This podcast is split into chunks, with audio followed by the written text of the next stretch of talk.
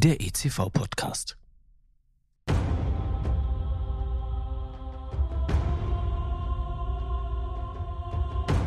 Es war einmal vor langer Zeit in einer weit, weit entfernten Galaxis, als tapfere Kämpfer aufbrachen, um mutig und entschlossen die dunkle Seite der Macht zu besiegen. Als Reinraum-Community sind wir die Next Generation der Jedis und kämpfen jeden Tag aufs Neue gegen die dunkle Macht. Unsichtbar, unberechenbar, vielleicht sogar mächtig ärgerbringend ist sie. Und uns zahlenmäßig in Gestalt von Mikroorganismen und Partikeln weit überlegen. Doch mit mentaler Bereitschaft, aktuellem Wissen und der Expertise erfahrener Reinraum-Jedis können wir es schaffen. Denn dann ist die Macht mit uns. Und genau darum geht es in diesem Podcast. Um den intensiven Austausch mit erfahrenen Jedi-Meistern, die als Weggefährten ihr Wissen in den drei von mir herausgegebenen Fachbüchern des ICV-Verlages für die Nachwelt festgehalten haben. Mein Name ist Timo Krebsbach, ich bin der Gastgeber und über die zuverlässigen Kanäle LinkedIn oder Instagram auch aus dem entferntesten Winkel der Galaxis erreichbar.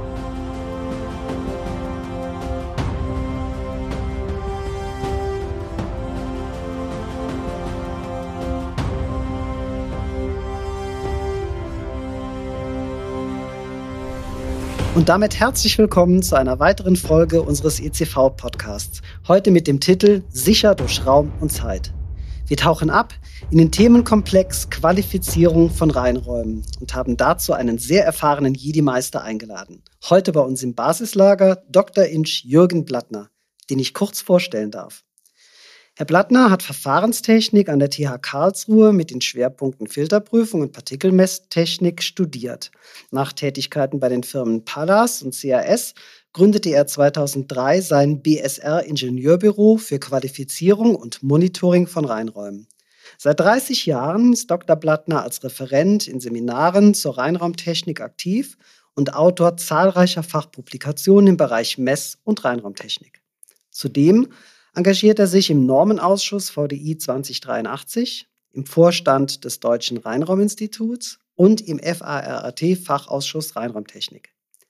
Ich möchte an dieser Stelle ergänzen, dass Herr Dr. Blattner und ich langjährige Weggefährten sind und daher auch in diesem Podcast selbstverständlich beim Du bleiben. Lieber Jürgen, herzlich willkommen. Ich freue mich sehr, dass du heute hier sein kannst, trotz deines vollen Terminkalenders. Legen wir gleich mal mit Lichtgeschwindigkeit los. Im Praxisbuch Reinraum in der pharmazeutischen Industrie hast du dich als Autor intensiv mit dem Thema Messtechnik im Reinraum auseinandergesetzt.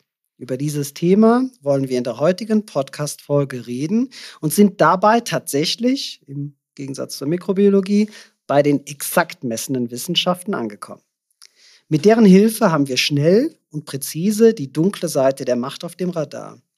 Unterscheidet sich dieser Radarschirm im Laufe der Zeit, also von vor der Inbetriebnahme bis zur Routineanwendung? Dieser Radarschirm, ja, unterscheidet sich schon ein bisschen, weil man muss ganz klar sagen, wir haben ja einmal die Erstqualifizierung, beziehungsweise dann die wiederkehrenden Requalifizierung. Diese werden grundsätzlich im Zustand, Betriebszustand addressed durchgeführt. Mhm. Die Routine da geht's ja nicht um die Räume selber, sondern die Routine messen, wie gerade auch in deinem Falle oft die Mikrobiologie gefordert ist. Ja. Da geht's natürlich um die Prozesse, um das, äh, um die Produktion der pharmazeutischen Produkte, um die mhm. Überwachung. Also da wird zwar auch der Raum überwacht oder die Räumlichkeiten, ja. aber natürlich auch die Mitarbeiter. Man möchte ganz klar bei der Routinekontrolle das gesamte, äh, oder sprechen wir es anders, die dunkle Seite der Macht überwachen in Bezug auf Mikrobiologie und natürlich aus Partikeln. Wir haben nicht nur lebende Partikel, wir haben natürlich auch sogenannte tote Partikel im Reinraum. Mhm. Und äh, diese Partikel, die werden wir ja natürlich nicht erfassen, wenn wir nur mikrobiologisch betrachten mit Sedimentationsplatten oder aktive Luftkeimsammlung. Die bekommen wir dann auch mit den Partikelzählern. Mhm. Da muss ich aber zunächst gleich eingrenzen, wenn wir Partikelmessungen machen, machen wir keine äh, hochgenauen Messungen, sondern wir messen Partikel mit einem Äquivalentdurchmesser. Deswegen auch sagen wir nicht von dieser Größe, von dieser bestimmten Größe, sondern größer als, größer als 0,5 Ja. größer 5 μ, damit man, weil ganz genau sagen, dass der Partikel oder das Partikel hat jetzt 1,3 Mikrometer. Mhm. Das ist eben über den Äquivalenzdurchmesser, den wir messen mit dem Partikelzähler, nicht möglich.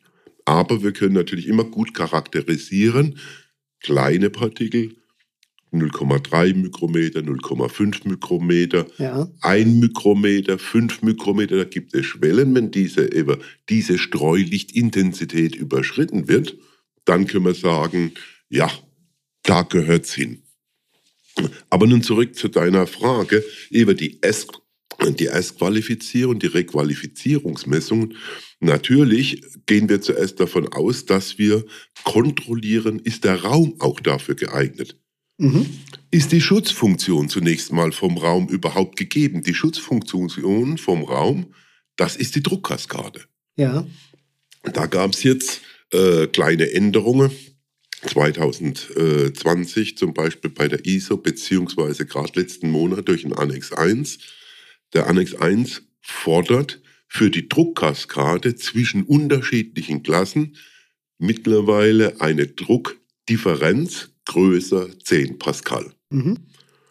Es wird immer gesagt, 10 Pascal, 12 Pascal. Leute, das Problem ist, 10 Pascal ist eigentlich nichts.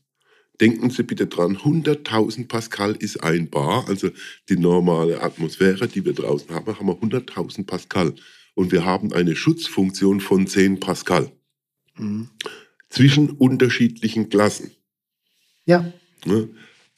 Darf auch, hier kann man sagen, wie beim Metzger, es darf auch ein bisschen mehr sein. Ne? Mhm. Natürlich sollte man nicht, sollte man es nicht übertreiben, weil haben wir zum Beispiel drei, vier Stationen hintern, also die Klasse D, C, B und A, dann habe ich natürlich in meinem B-Bereich, wenn ich da übertreibe, locker mal einen Absolutdruck von 70, 80, 90 Pascal, was im Endeffekt weil so dicht kann man die Räume nicht machen, natürlich auch ein Kostenpunkt ist. Deswegen sollte man schon versuchen, über 10 Pascal zu bekommen. Kleiner gleich 10 Pascal ist die untere Grenze. Aber das ist eben die Schutzfunktion, die muss natürlich überprüft werden. Die Räume selber, ob sie auch sauber sind und natürlich, wie wird diese Druckkaskade erzeugt. Mhm. Die Druckkaskade wird Luft zugeführt, aber bitte denken Sie dran, nicht durch die Variation der zugeführten über endständige Filter gereinigte Luft Mhm. ist entscheidend für die Druckkaskade, sondern da wird der Luft die Luftmenge eingestellt, die nötig ist, eine gewisse Güte im Reinraum zu halten. Die Druckkaskade wird über die Abluft geregelt. Das, das ist natürlich ein Problem bei älteren Anlagen, die also 20, 30 Jahre auf dem Buckel haben. Da ist natürlich die Einhausung von so einem Reinraum nicht so dicht. Mhm. Das heißt, ich brauche sehr viel Luft und kann fast keine Abluft nehmen, weil die Abluft durch irgendwelche Öffnungen unkontrolliert entweicht. Also ist es natürlich auch sinnvoll, hier zu schauen, und da sprechen wir dann von der Erstqualifizierung, die Dichtheit des Reinraumkomplexes Mhm. oder Dichtheit des Ja. Containments, wie es so schön in der Norm Ja, genau. heißt. Ne? Das ist mit ein, ein Punkt für die Erstqualifizierung, der natürlich bei der wiederkehrenden Prüfen, bei der Requalifizierung nicht mehr in Betracht ist. Was mal dicht ist, ist dicht. Mhm. Also wir prüfen zunächst mal, es ist dicht, es kommt genügend Luft rein. Die Auslegung, wie viel Luft, wie hoch zum Beispiel im turbulenten Fall der Luftwechsel sein muss, da sagt die Norm keine Aussage. Mhm. Ist ja logisch, weil die Norm kann nicht sagen, in dem Raum dürfen zwei Leute arbeiten, vier Leute arbeiten, drei Mhm. Leute, das kann nur der Betreiber. Ja, verstehe. Und wenn der Betreiber sagt, okay, so und so viele Leute habe ich, dann kann man abschätzen, wie viel Luft brauche ich. Die Auswahl, wie hoch der Luftwechsel sein muss, hat natürlich bestimmte Faktoren. Ein Faktor ist natürlich, wie viele Mitarbeiter sind im Raum, welche Produktionsvorgänge finden statt, wie ist der Raum aufgeteilt und je nachdem, welchen Bedarf ich habe, damit ich die Grenzwerte der Reinraumklasse, die Grenzwerte für die Partikel der Reinraumklasse nicht überschreite.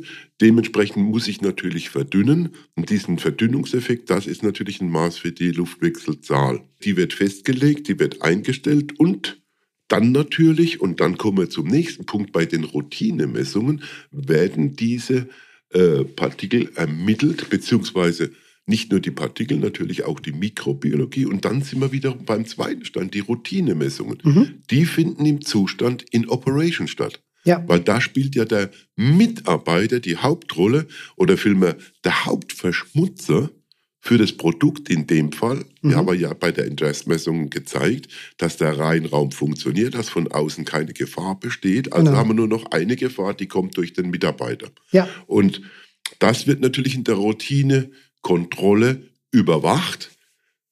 Jetzt kann man natürlich feststellen, wenn man mehrere Monate das überwacht, dass zum Beispiel die gemessenen Werte nahe an den Grenzwerten für die Klasse liegen. Dann ist es zum Beispiel sinnvoll, die Luftwechselzahl zu erhöhen. Oder umgekehrt, ich bin mit meinen Messungen an der unteren Grenze oder weit weg von der, äh, von der Grenze für den entsprechenden Bereich dann kann ich natürlich auch die Luftwechselzahl reduzieren. Das geht relativ einfach, ein kleines Change Control, man macht eine Qualifizierung. Mhm. Entscheidend ist immer die Druckkaskade. Mhm. Hm? In den letzten Jahren wird immer wieder der Energiefaktor hochgehalten, weil es das teuerste ist beim Reinraum. Und da kann man zum Beispiel auch verschiedene Absenkungen fahren, also Nachtabsenkung, Wochenabsenkung fahren, einfach um Geld zu sparen. Ja. Entscheidend ist aber, dass die Schutzfunktion aufrechterhalten wird. Ja. Das heißt, die Druckkaskade muss stehen. Wenn ich also die Zuluft reduziere, mhm. kann ich auch die Abluft reduzieren. Meine Druckkaskade steht. Bis zu einem gewissen Wert kann ich eben, bis die Abluft fast komplett geschlossen ist, kann ja. ich zumachen. Dadurch kann ich natürlich sehr viel Geld sparen, weil ich viel weniger Zuluft brauche. Schutzfunktion, das ist das A und O, das muss gegeben sein. Prima, sehr gut. Wir haben jetzt ähm, schon intensiv über die Druckkaskade gesprochen. Das bringt mir aber gleich zur nächsten Frage, nämlich aus den schier unendlichen Weiten der Galaxis. Da gilt es ja, die Methoden auszuwählen, mit denen die Sicherheit im Reinraum bestimmt werden kann. Wir haben ein paar genannt. Vielleicht kannst du die noch mal kurz zusammenfassen. Sprechen wir mal zum Beispiel bei der Est-Kontrolle ganz klar. Das Erste, was immer wieder gemacht ist, eine visuelle Kontrolle. Mhm. Ist alles korrekt installiert? Ist alles, was ich vorhin schon mal angesprochen habe, auch zum Beispiel äh, leckfrei installiert, also irgendwelche Beschädigungen, irgendwelche Öffnungen in der Decke, in der Wand. Ne? Ja. Das ist natürlich über eine visuelle Kontrolle zu machen. Dann bei der S-Qualifizierung kommt eben die Dichtheit, Nachweis. Mhm. Ähm, da wurde gerade so immer wieder verschiedene ja, Forderungen gestellt, aber da muss ich sagen, die VDI 2083, Blatt 19, hatte ein sehr gutes Schriftstück mhm. ja, veröffentlicht, ist auch schon ein paar Jahre alt. Ne? Aber ich erwähne nur Blower-Door-Test für Niedrigenergiehäuser. So ähnliche Anwendung kann natürlich auch im Rheinraum, ist da drin beschrieben. Okay. Ich muss dazu sagen, gerade so vor ja, 20 Jahren, 25 Jahren, haben wir versucht, solche ja, äh, Dichtigkeitsprüfungen zu machen. Da wurde wirklich äh, mit allen möglichen Sachen versucht. Dann gab es Veröffentlichungen mit Forderungen. Und ich muss sagen, als äh, meine Kollegen vom Blatt 19 da mal gesammelt haben, da haben wir nur den Kopf geschüttelt. Ich war dadurch, dass ich ja auch im Fachausschuss bin, mhm. äh, wurde ich dann ein bisschen involviert und habe dann erfahren, und da hieß es, nein, wir müssen zusammensetzen, es wird eine Gruppe gebildet und dadurch wurde das Blatt 19 ins Leben gerufen. Und das ist wirklich eine gute, äh, ja, ein gutes Hilfsmittel, ja. um zum Beispiel die Dichtheit nachzuweisen. Ne? Dann kommt natürlich äh, sowohl bei der S-Qualifizierung, allerdings die, wie schon angesprochen, die Luftmengen. Mhm.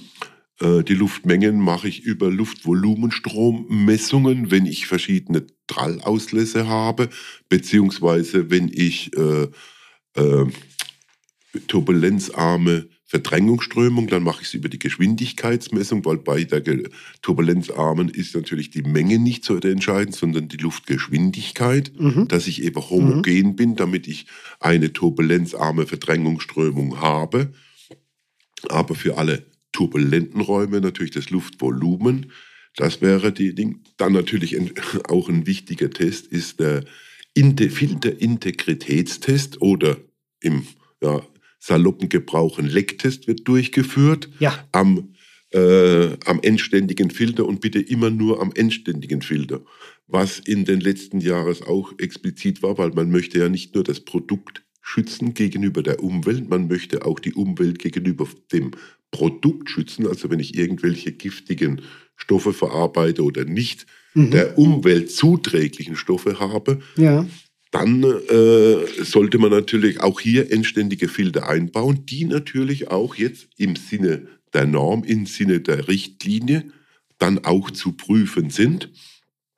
Und äh, da gibt es auch, wie gesagt, eben verschiedene Normen, ganz klare Vorgaben, wie muss geprüft werden, was muss geprüft werden, welche Filter sind zu prüfen, welche Filter äh, können über eine einfache Prüfung laufen, also die normalen Feinstaubfilter zum Beispiel als endständige ja. Filter.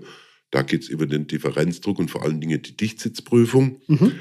Gehen wir in die HEPA-ULPA-Filter rein. Da wird natürlich mit einem Aerosol der komplette Filterfläche äh, geprüft indem man äh, auf Rohgas und auf der Rheingasseite die Messungen macht. Mhm. Da gab es jetzt seit zwei Jahren, eben seit 2020 im August, eben die neue ISO 14644, wo neue Forderungen, neu eigentlich nicht, aber wo jetzt ganz klar differenziert wurde, man möchte die Leckpenetration, also die Durchdringung, die darf maximal so und so viel sein am Filter, um sagen zu können, ich bin hier leckfrei in der Vergangenheit und auch heute noch ist Stand der Technik, sind es Glasfaserfilter, die natürlich gesponnen werden, beziehungsweise ja. über Düsen werden die aufgebaut. Das heißt, ich habe in diesem Filtermedium größere und kleinere Öffnungen mhm. und die müssen natürlich auch so sein, damit der Reinraum,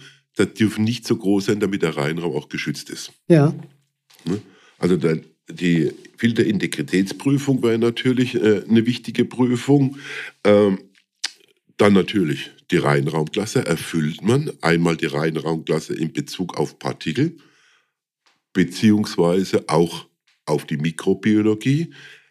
Bei der Reinigungsvalidierung zum Beispiel auch im Zustand addressed wird die ja. Mikrobiologie gemacht, um eben die Reinigungsmittel zu qualifizieren. Das andere ist natürlich auch zum Beispiel das nach der Bauphase bei der S-Qualifizierung macht man auch die Mikrobiologie, damit keine Verschleppung durch die Bauleute, durch den Transport von den Materialien, eben die Feinstreinigung wird durchgeführt, mhm. die Endreinigung vom Reinraum und dann sollte nochmal eine Mikrobiologie stattfinden. Das ist auch ein Teil der S-Qualifizierung. Mhm. Dann natürlich ein wichtiger Punkt, der Recovery-Test, also die Erholzeitmessung im Reinraum. Nicht zu verwechseln mit der Clean-Up-Phase. Recovery-Test wird im Zustand Address durchgeführt, die Clean-Up-Phase im Zustand In Operation mit Personal. Also Recovery-Test, die Selbstreinigung vom Raum. Vor ja, 20 Jahren, 25 Jahren war es empfohlen für Produktionsräume. Mittlerweile spricht man von allen Reinräumen. Ich würde aber sagen, jetzt also ist meine private Meinung, ein Recovery-Test ist ganz effizient durchzuführen und bringt mir viele Ergebnisse, wenn ich das in Schleusen mache, sowohl in der Personal- als auch in der Materialschleuse. Aha. Ganz einfach. Wenn man die Theorie nimmt von der Schleuse, ja. vom unreinen Bereich geht man in die Schleuse rein, man hat die Tür geöffnet, das heißt, die Schleuse hat im Prinzip die Kondition vom unreinen Bereich. Also wir haben sie genau. verschmutzt. Genau. Ja, genau. Dann schließt man die Tür. Ja. Und was passiert dann? Die Luft verdünnt und reinigt die Schleuse langsam ab. Mhm. Theoretisch dürfte die Tür erst geöffnet werden zum reineren Bereich, wenn die Konzentration der Partikel in der Schleuse der Konzentration der Partikel im reinen Bereich entspricht mhm. oder mindestens der Grenzwert für den reineren Bereich unterschritten ist. Ja, genau. Dafür gibt es Untersuchungen und je nachdem, welche Luftwechsel ich fahre in der Schleuse, also wenn ich im unteren Bereich bin, acht bis zehnfacher Luftwechsel für die Schleuse, dann hätte ich Verriegelungszeiten von 10 bis ich habe schon mal äh, gehabt von 25 Minuten. Mhm. Mhm. Du weißt selber, Ja, wie ja. das aussieht, wenn du drin bist, du bist nach drei Minuten umgezogen und hättest fünf Minuten zu warten. Das heißt, du stehst zwei Minuten vor der Tür, fertig umgezogen. Mhm. Das kommt dir wie eine Ewigkeit vor. Ja, in der Tat. Die Schleusen normalerweise sind relativ klein. Das heißt, mit wenig Luftmenge Mhm. Kann man eine viel höhere Luftwechselzahl erzeugen. Würde man ein, 200 Kubikmeter in der Stunde Mhm. den Produktionsraum klauen, in Ja. Anführungszeichen, der Schleuse geben, hätte ich einen viel besseren Effekt. Erholzeite in der Schleuse, und ich muss dazu sagen, wir haben von der normativen Seite her keine Forderungen an die Erholzeit. Der Betreiber des Mhm. Rheinraumes muss die definieren. Mhm. Ne? Und es hat sich so eingebürgert, manche sagen 10 Minuten Erholzeit, manche sagen 20 Minuten Erholzeit. Nur wenn ich 20 Minuten Erholzeit habe, wie sieht es denn dann mit meiner Verriegelungszeit aus? Mhm. Und darum denke ich, also wie gesagt, vor 20 Jahren hat kaum jemand Erholzeiten gemacht in Schleusen. In den letzten 20 immer mehr. Natürlich habe auch etliche Kollegen, die der gleichen Meinung sind. Mhm. Man macht die einfach, um herauszubekommen, wie sieht es denn aus in der Schleuse. Ne? Weil wenn der Raum nicht abgereinigt ist und ich mache die Tür auf zum reineren Bereich, Ja. ja, dann hole ich mir den ganzen Dreck, die ganzen Partikel, die ganzen Verunreinigungen in meinen Produktionsraum, Mhm. was ich natürlich auch nicht haben möchte. Mhm. Deswegen, der Recovery ist in meinen Augen ein sehr wichtiger Test. Die Clean-Up-Phase, wie schon angesprochen, hat nichts mit der Erstqualifizierung zu tun, hat auch nichts mit den Requalifizierungen zu tun, sondern die gehören zum Monitoring. Hm? Messungen in Operation und natürlich dann zum Abschluss die Strömungsvisualisierung. Ich möchte im turbulenzarmen Bereich zeigen, dass ich keine Einflüsse von außen in den turbulenzarmen Bereich habe, dass ich natürlich da drin auch keine Turbulenzen habe Mhm. oder Walzenbildung, was oft vorkommen kann, wenn es ein Freistrahl ist. Ja. Im turbulenten Bereich möchte ich natürlich keine ja, Toträume, also strömungsfreie Bereiche haben. Es wird immer wieder gebrochen, ja, die kleinen Partikel ist ja kein Problem, das sind Schwebepartikel und die großen Partikel, die fallen runter. Ja, das Problem ist ganz einfach, was ist klein, was ist groß? Mhm. Genau. Die, die 5 μ großen Partikel sind in meinen Augen auch Schwebepartikel. So ein 5 μ Partikel der Dichte 1 braucht 20 Minuten, um in einem strömungsfreien Bereich zwei Meter abzusinken. Wir haben aber im Rheinraum keinen strömungsfreien Bereich, weil das zeigen wir ja mit der Visualisierung. Ja, genau. Und ja, das- stimmt. Und deswegen haben wir natürlich immer wieder Bewegung. Also reden wir hier nicht von 20 Minuten, bis so ein 5 μ Partikel Mhm. abgesunken ist, sondern, oder aussedimentiert ist, wie es so schön heißt, sondern das 5 μ Partikel schwebt Mhm. Ja. und bewegt sich im Raum. Manchmal langsam, manchmal schneller, auch wie die Mitarbeiter sich bewegen. ne? Und deswegen dann die Visualisierung, dass hier dann zum Beispiel auch die Druckkaskade, der Überdruck zu der Schleuse hingeht oder von der Schleuse rein, je nachdem, welche Druckrichtung, Druckkaskadenrichtung ich habe. Dann normalerweise wird noch Temperatur und relative Feuchte gemessen. Diese beiden Messarten sind aber weniger jetzt für die Qualität vom Reinraum zuständig, sondern hier geht es wiederum für die Mitarbeiter. Ist ja selbstverständlich. Mhm. Bei 26 Grad und 70 Prozent Luftfeuchte, da wollte man keinen Mitarbeiter wirklich. Ne? drin arbeiten lassen. Und wir haben vorgegeben, natürlich auch von der Berufsgenossenschaft, bestimmte Behaglichkeitskriterien und deswegen macht man.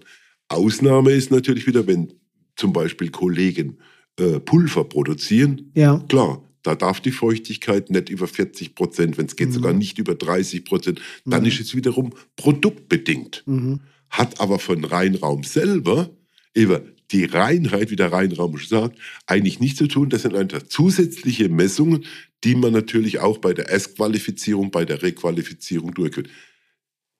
Ganz kurz gesagt, Erstqualifizierung und die jährliche oder halbjährliche Requalifizierung, da schauen wir nur auf den Raum und auf die Lüftungsanlage. Dass alles perfekt funktioniert, dass für das Produkt keine Gefahr ist. Und wir schauen nicht auf den Menschen. Also insgesamt hört sich das jedenfalls nach einer Riesenmenge Arbeit an. Also da steckt echt einiges dahinter. Es ist eine große Menge, die da zu messen ist. In unserem 360 Grad Qualitätspodcast wollen wir ja alle Zuhörer an derselben Stelle abholen und sollten daher auch mal kurz auf ein paar ausgewählte Messmethoden eingehen. Die haben wir vielleicht schon kurz angesprochen, aber sollten das nochmal intensiver tun. Diesen Wert von ungefähr 300 Kilo, 300.000 Kilometern pro Sekunde kennen wir ja als Lichtgeschwindigkeit, können uns was darunter vorstellen und damit was anfangen. Aber wofür brauchen wir denn eine Luftgeschwindigkeit? Was bringt uns die und wie messen wir die überhaupt? Ja, die Luftgeschwindigkeit, wie gesagt, die Luftgeschwindigkeit nur für die turbulenzarmen Bedingungen. Das heißt, ich habe eine Luftströmung, die gerichtet ist, die durch endständige Filter geht. Das heißt, diese Luft ist partikelfrei. Mhm. Wenn diese Strömung jetzt über mein Produkt geht, schütze ich damit mein Produkt. Und wenn von außen was kommt, gerade wir sind ja turbulenzarm, ja. hat es nie die Chance, direkt zum Produkt bekommen, weil meine Luftströmung das Produkt und noch einen gewissen Bereich außenrum äh, abdeckt und damit kommt kein, keine Verunreinigung, kein mikrobiologisches äh, mhm. Partikel oder Feststoffpartikel auf mein Produkt. Es geht einfach nur um den Schutz des Produkts und eben mit einer turbulenzarmen Verdrängungsströmung und da messe ich die Geschwindigkeit. Und äh, da kommt eben aus dem Annex 1 die Forderung, dass direkt beim Produkt zwischen 0,36 und 0,54 Meter pro Sekunde, dass da die Geschwindigkeit vorherrschen muss. Äh, in der ersten Version von der ISO 14644 war auch mal die 045 plus minus 20 Prozent, mhm.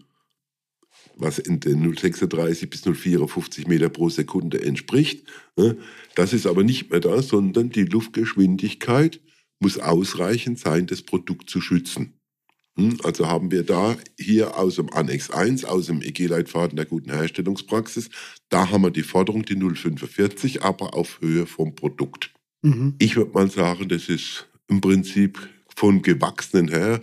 Bei, der, bei den Amerikanern war eben diese 045 schon immer rum, immer die Forderung reicht auch aus. Man braucht da keine, wie du schon gesagt hast, 300.000 Kilometer pro Sekunde Lichtgeschwindigkeit, sondern 0,45 Meter pro Sekunde. Aber hier wichtig auf dem Produkt. Oft wird ein Fehler gemacht. Ich habe hier einen gewissen Abstand von meinem Produkt bis zu meinen äh, Filtern.